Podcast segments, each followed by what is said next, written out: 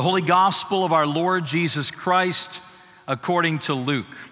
Glory to you, Lord Christ.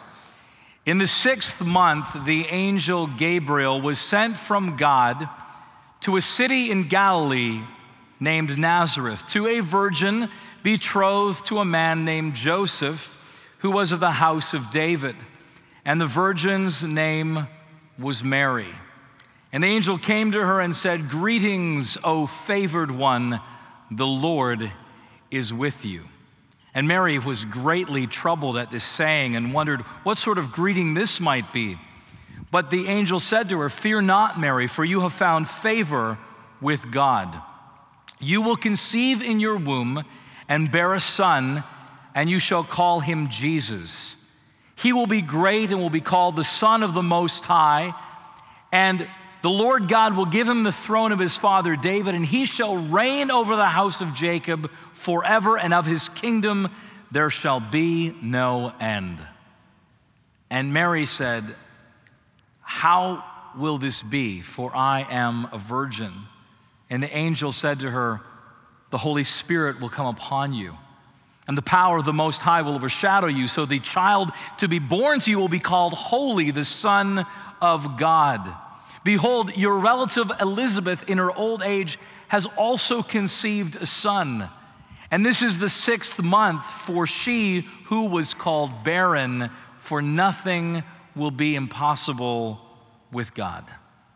And Mary said, "I am, behold, the servant of the Lord.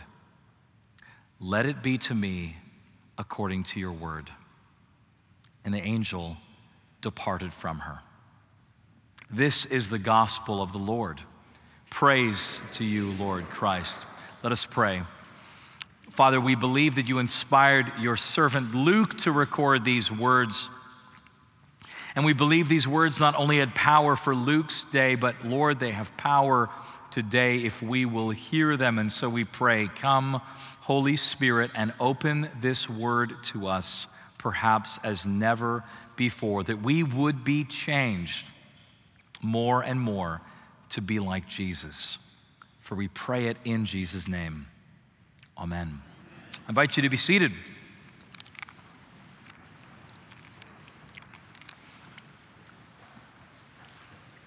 Mary's story is our story.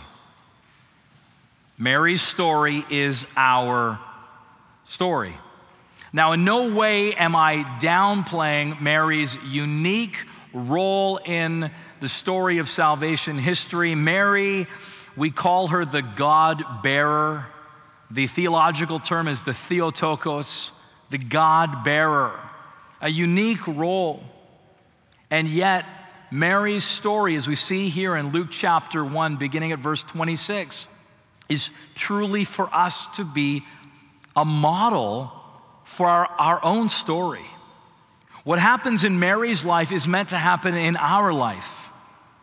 Her fiat, it's another theological word, it's Latin for "let it be so unto me." Her fiat, her "let it be so unto me," as you have said.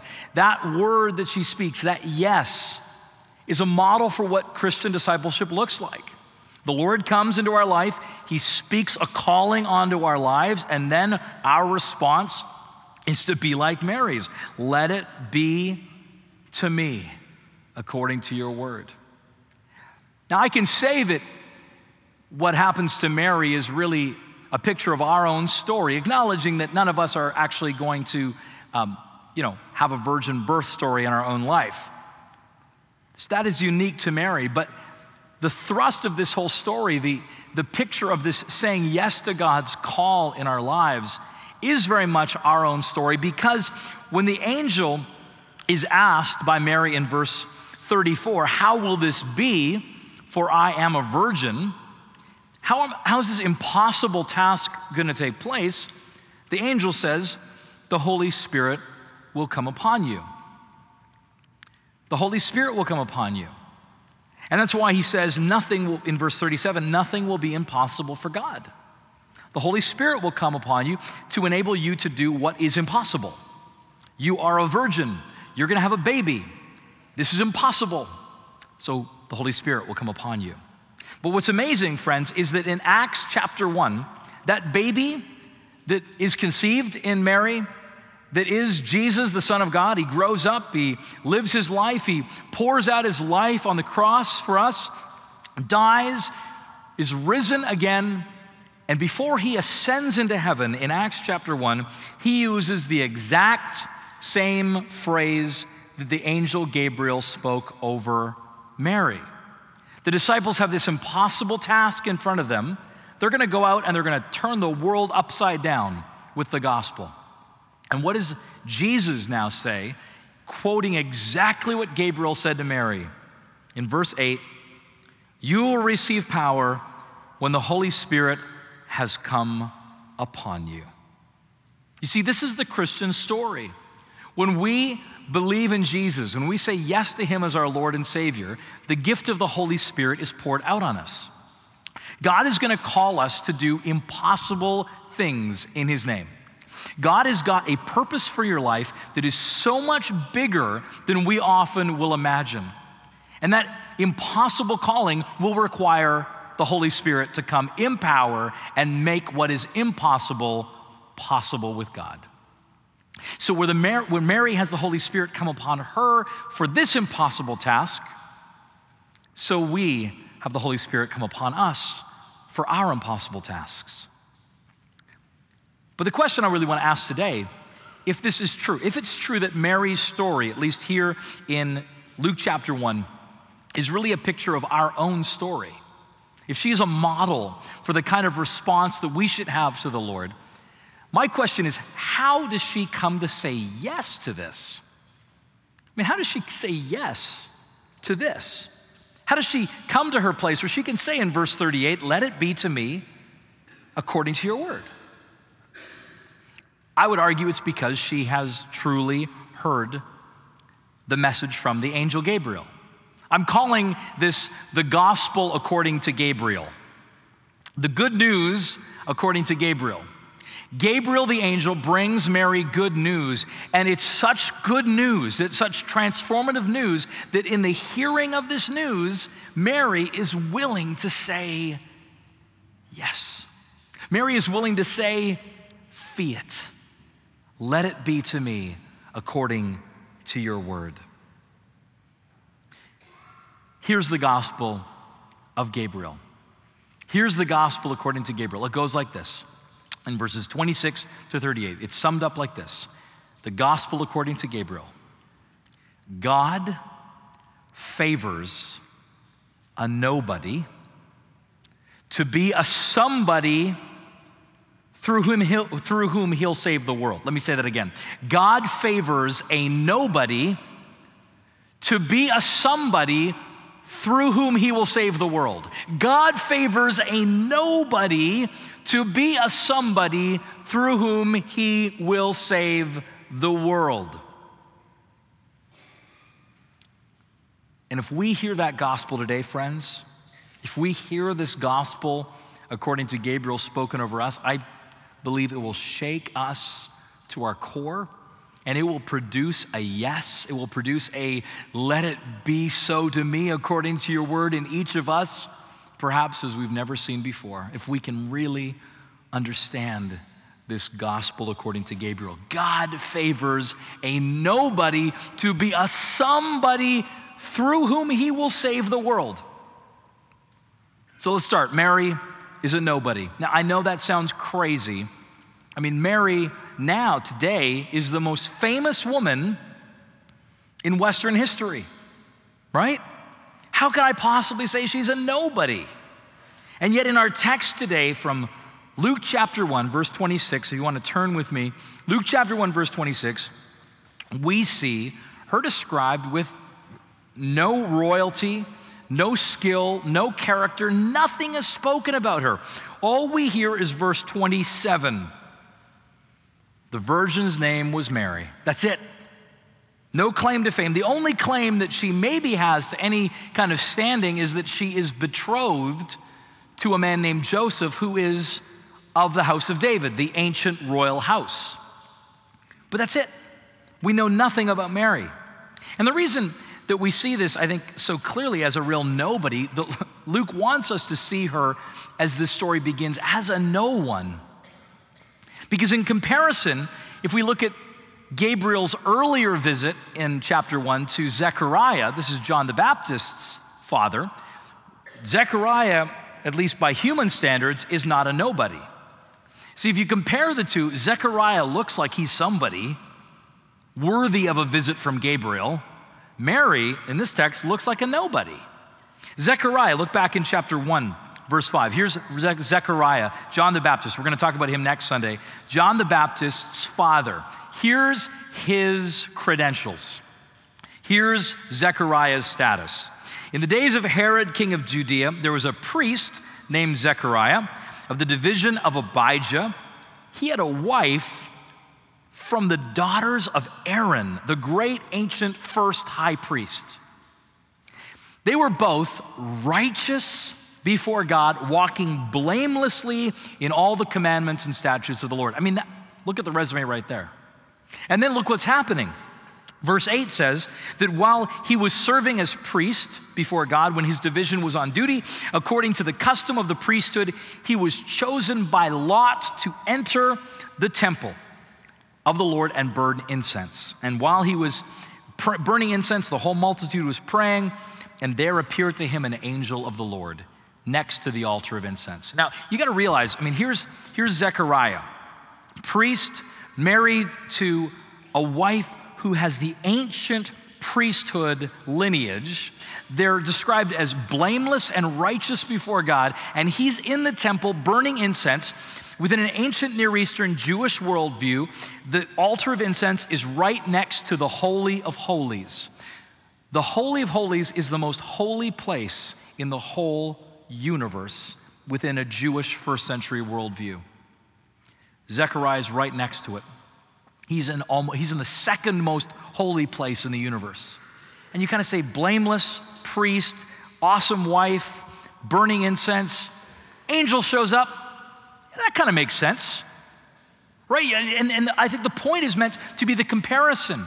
Here's Zechariah, who's got all the credentials. He's a somebody, and yet when the angel speaks to him, when Gabriel gives his message, Zechariah doesn't believe it. So much so that he's struck dumb until the day that this prophecy of John the Baptist's birth is fulfilled. Zechariah, the somebody, totally bombs the interview. Mary, in comparison, verse 27, we know nothing about her. She's a nobody, and yet she, in verse 38, does what no other person could imagine. We could imagine they could say in this circumstance, "Let it be to me according to your word." This nobody gets it. So she's a nobody. We just got a name. It's a common name. And this nobody's is from nowhere. I mean, she's from Nazareth. Galilee was the backwater of the empire, of the Jewish nation. Galilee was so messed up that they referred to it as Galilee of the Gentiles. Okay, it was not a great place to be from. Nazareth was an obscure place. In John chapter 1, when Nathanael meets Jesus of Nazareth, what is his word in verse 46? Can anything good come out of Nazareth? Mary is a nobody from nowhere. And for the purposes of a birth story, she's got nothing. She's a virgin twice in this text. Verse 27, she was a virgin. Verse 34, she says, I'm a virgin. She's got nothing to bring into this equation. I mean, except an empty womb. Oh, what she brings into this equation. But on one level, you say, if it's going to be a baby story, if a baby has to get born, what does a virgin bring to this? Nothing. The womb is empty. She's a nobody from nowhere with nothing to offer. And yet here's the gospel. God favors this nobody. God favors this nobody. Verse 28, the angel says, "Greetings, O favored one." And then verse 30, "Do not be afraid, Mary, for you have found favor with God." God favors this nobody. But you know what's amazing is when you look at the word favor, it doesn't mean what you think it means, at least not what I think it means. When I would read this text for years, I'd think, oh, favored one. Favored one. I mean, she's earned some special status before God. God has looked down and said, look at this one, favor. That's not what the word favor means in the text. It's not what it means. Favor means grace. Favored means graced, one who is shown grace. Mary hasn't earned anything. God didn't look down and say, oh, finally Mary got born. I can favor her. No, God looks down on a nobody, an ordinary person, and favors her, pours his grace on her, looks on her with favor, which means it is grace, it is unearned, it is unmerited. She has done nothing to deserve this attention. She has done nothing to deserve this favoring by God. God, in his own love, in his own initiative, has looked down on Mary and say, I favor you. Isn't this the heart of the gospel? Grace. Unearned love, unearned care, unearned kindness from the Lord. I mean, we live in a world where we're all trying to be somebody, aren't we? We're all trying to be somebody. Because maybe if I'm somebody in somebody's eyes, then I've got value, then I've got meaning. I'm a somebody, at least in somebody's eyes, I now have value and meaning. But it's thin and it's hollow, isn't it? You know that film Chariots of Fire? That amazing story of Eric Liddell, the Christian runner in the 1924 Olympics, who, chose on the day of, because it was a Sunday that he had to run, he chose not to run in the heat that he had been prepared and training for because he didn't want to break the Sabbath. And it got headlines and, obviously he got a movie made about him. And in the end, he goes and runs a different race and still wins the gold for Britain. But in the movie Chariots of Fire, Eric Liddell's kind of counterpart or counterpoints, the fellow who's really struggling with his identity. Here's Liddell, who's the solid Christian. He knows who he is before God. And this other fellow, this other runner named Harold Abraham really is struggling. And he says this about his racing career. This is the day of the 1924 race in the Olympics. Harold Abraham says this. He says, I will raise my eyes and look down that corridor 4 feet wide with 10 lonely seconds to justify my whole existence. But will I? 10 lonely seconds to justify my existence. But will I? See, he's trying to be somebody. He believes that in this he will justify his existence, that in becoming somebody, then he has a reason for being. And yet the gospel shatters this and says to us, it is not about being somebody that gives you value. It is about God in his love coming to you, a nobody, and saying, favor, grace, love. In his choice, in his initiative, you did nothing to deserve it. That gives us identity, that gives us value, that gives us meaning. Greetings, O favored nobody. That's the gospel. And this nobody who's favored by God will be a somebody through whom he will save the world.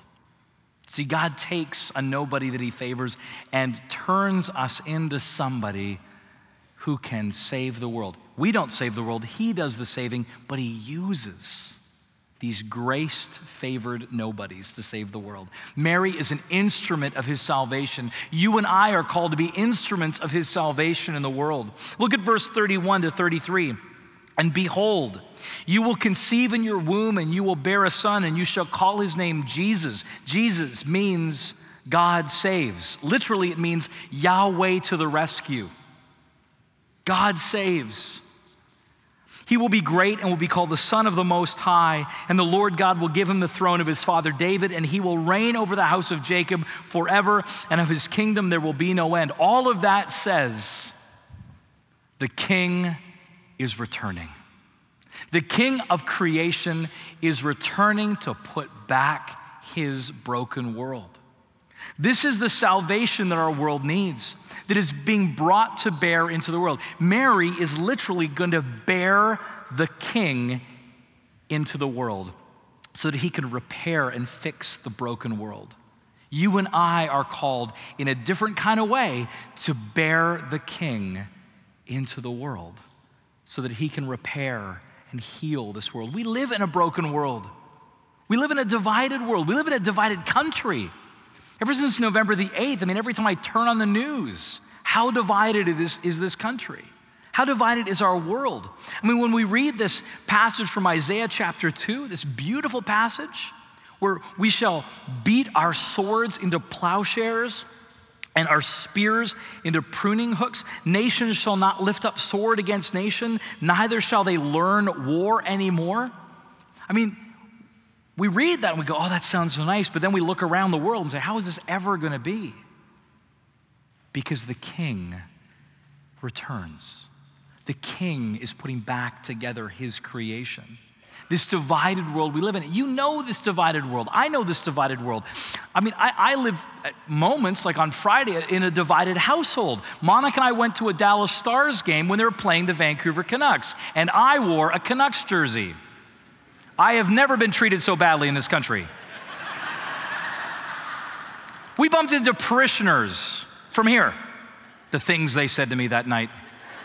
And my wife in her Dallas Stars jersey is loving every minute of it.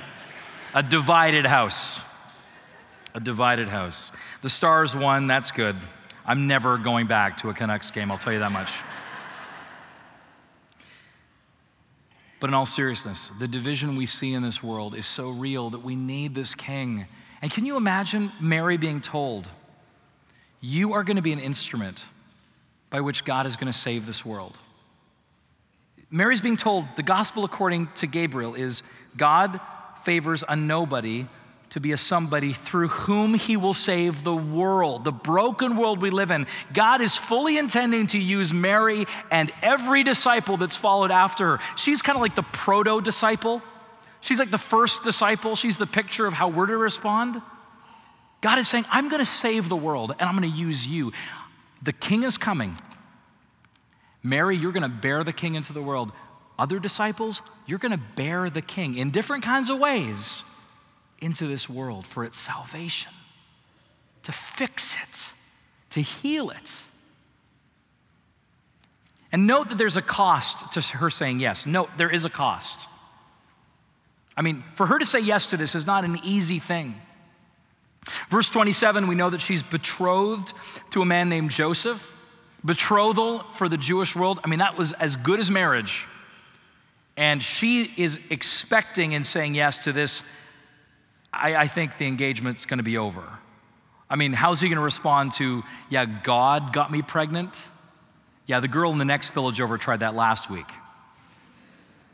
She assumes the marriage is over. She's willing to say yes to this, knowing the cost. She doesn't know that Gabriel has one more visit to make before this whole route is done. He's gonna show up in Joseph's dream, and he's gonna say in Matthew chapter 1, Joseph, do not be afraid to take Mary as your wife, because what is conceived in her is from the Holy Spirit.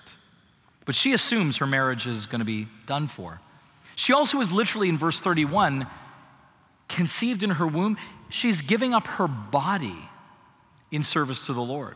How does that read in a world like we live in right now where it's all about autonomy, it's all about me, it's all about my rights? She says, yeah, here I am, here's my body, here's my womb. Use it for your glory. There's a cost to this. And she doesn't even know the full cost. She doesn't know that as soon as the baby's born, they're gonna have to flee to Egypt as refugees. She doesn't know that she's gonna watch this boy grow up for 33 years, and the last 3 years, specifically of his life, she's gonna watch the world fall in love with him, and the other half of the world seek to kill him and hate him. She's gonna watch her boy climb up Calvary and die on a cross. This is the cost of her saying yes to this call over her life. How can she say yes? How can she say, let it be to me, according to your word? Because she believes the gospel according to Gabriel. She hears the message and she believes it. God favors a nobody to be a somebody through whom he will save the world. Do you hear the purpose in that? I mean, we underestimate our discipleship again and again in our lives, don't we? I mean, can we hear that gospel according to Gabriel spoken over us today? That God is fully intending to use you and me to bear the King into the world for the salvation of the world. It's impossible. So he's going to send his Holy Spirit upon us.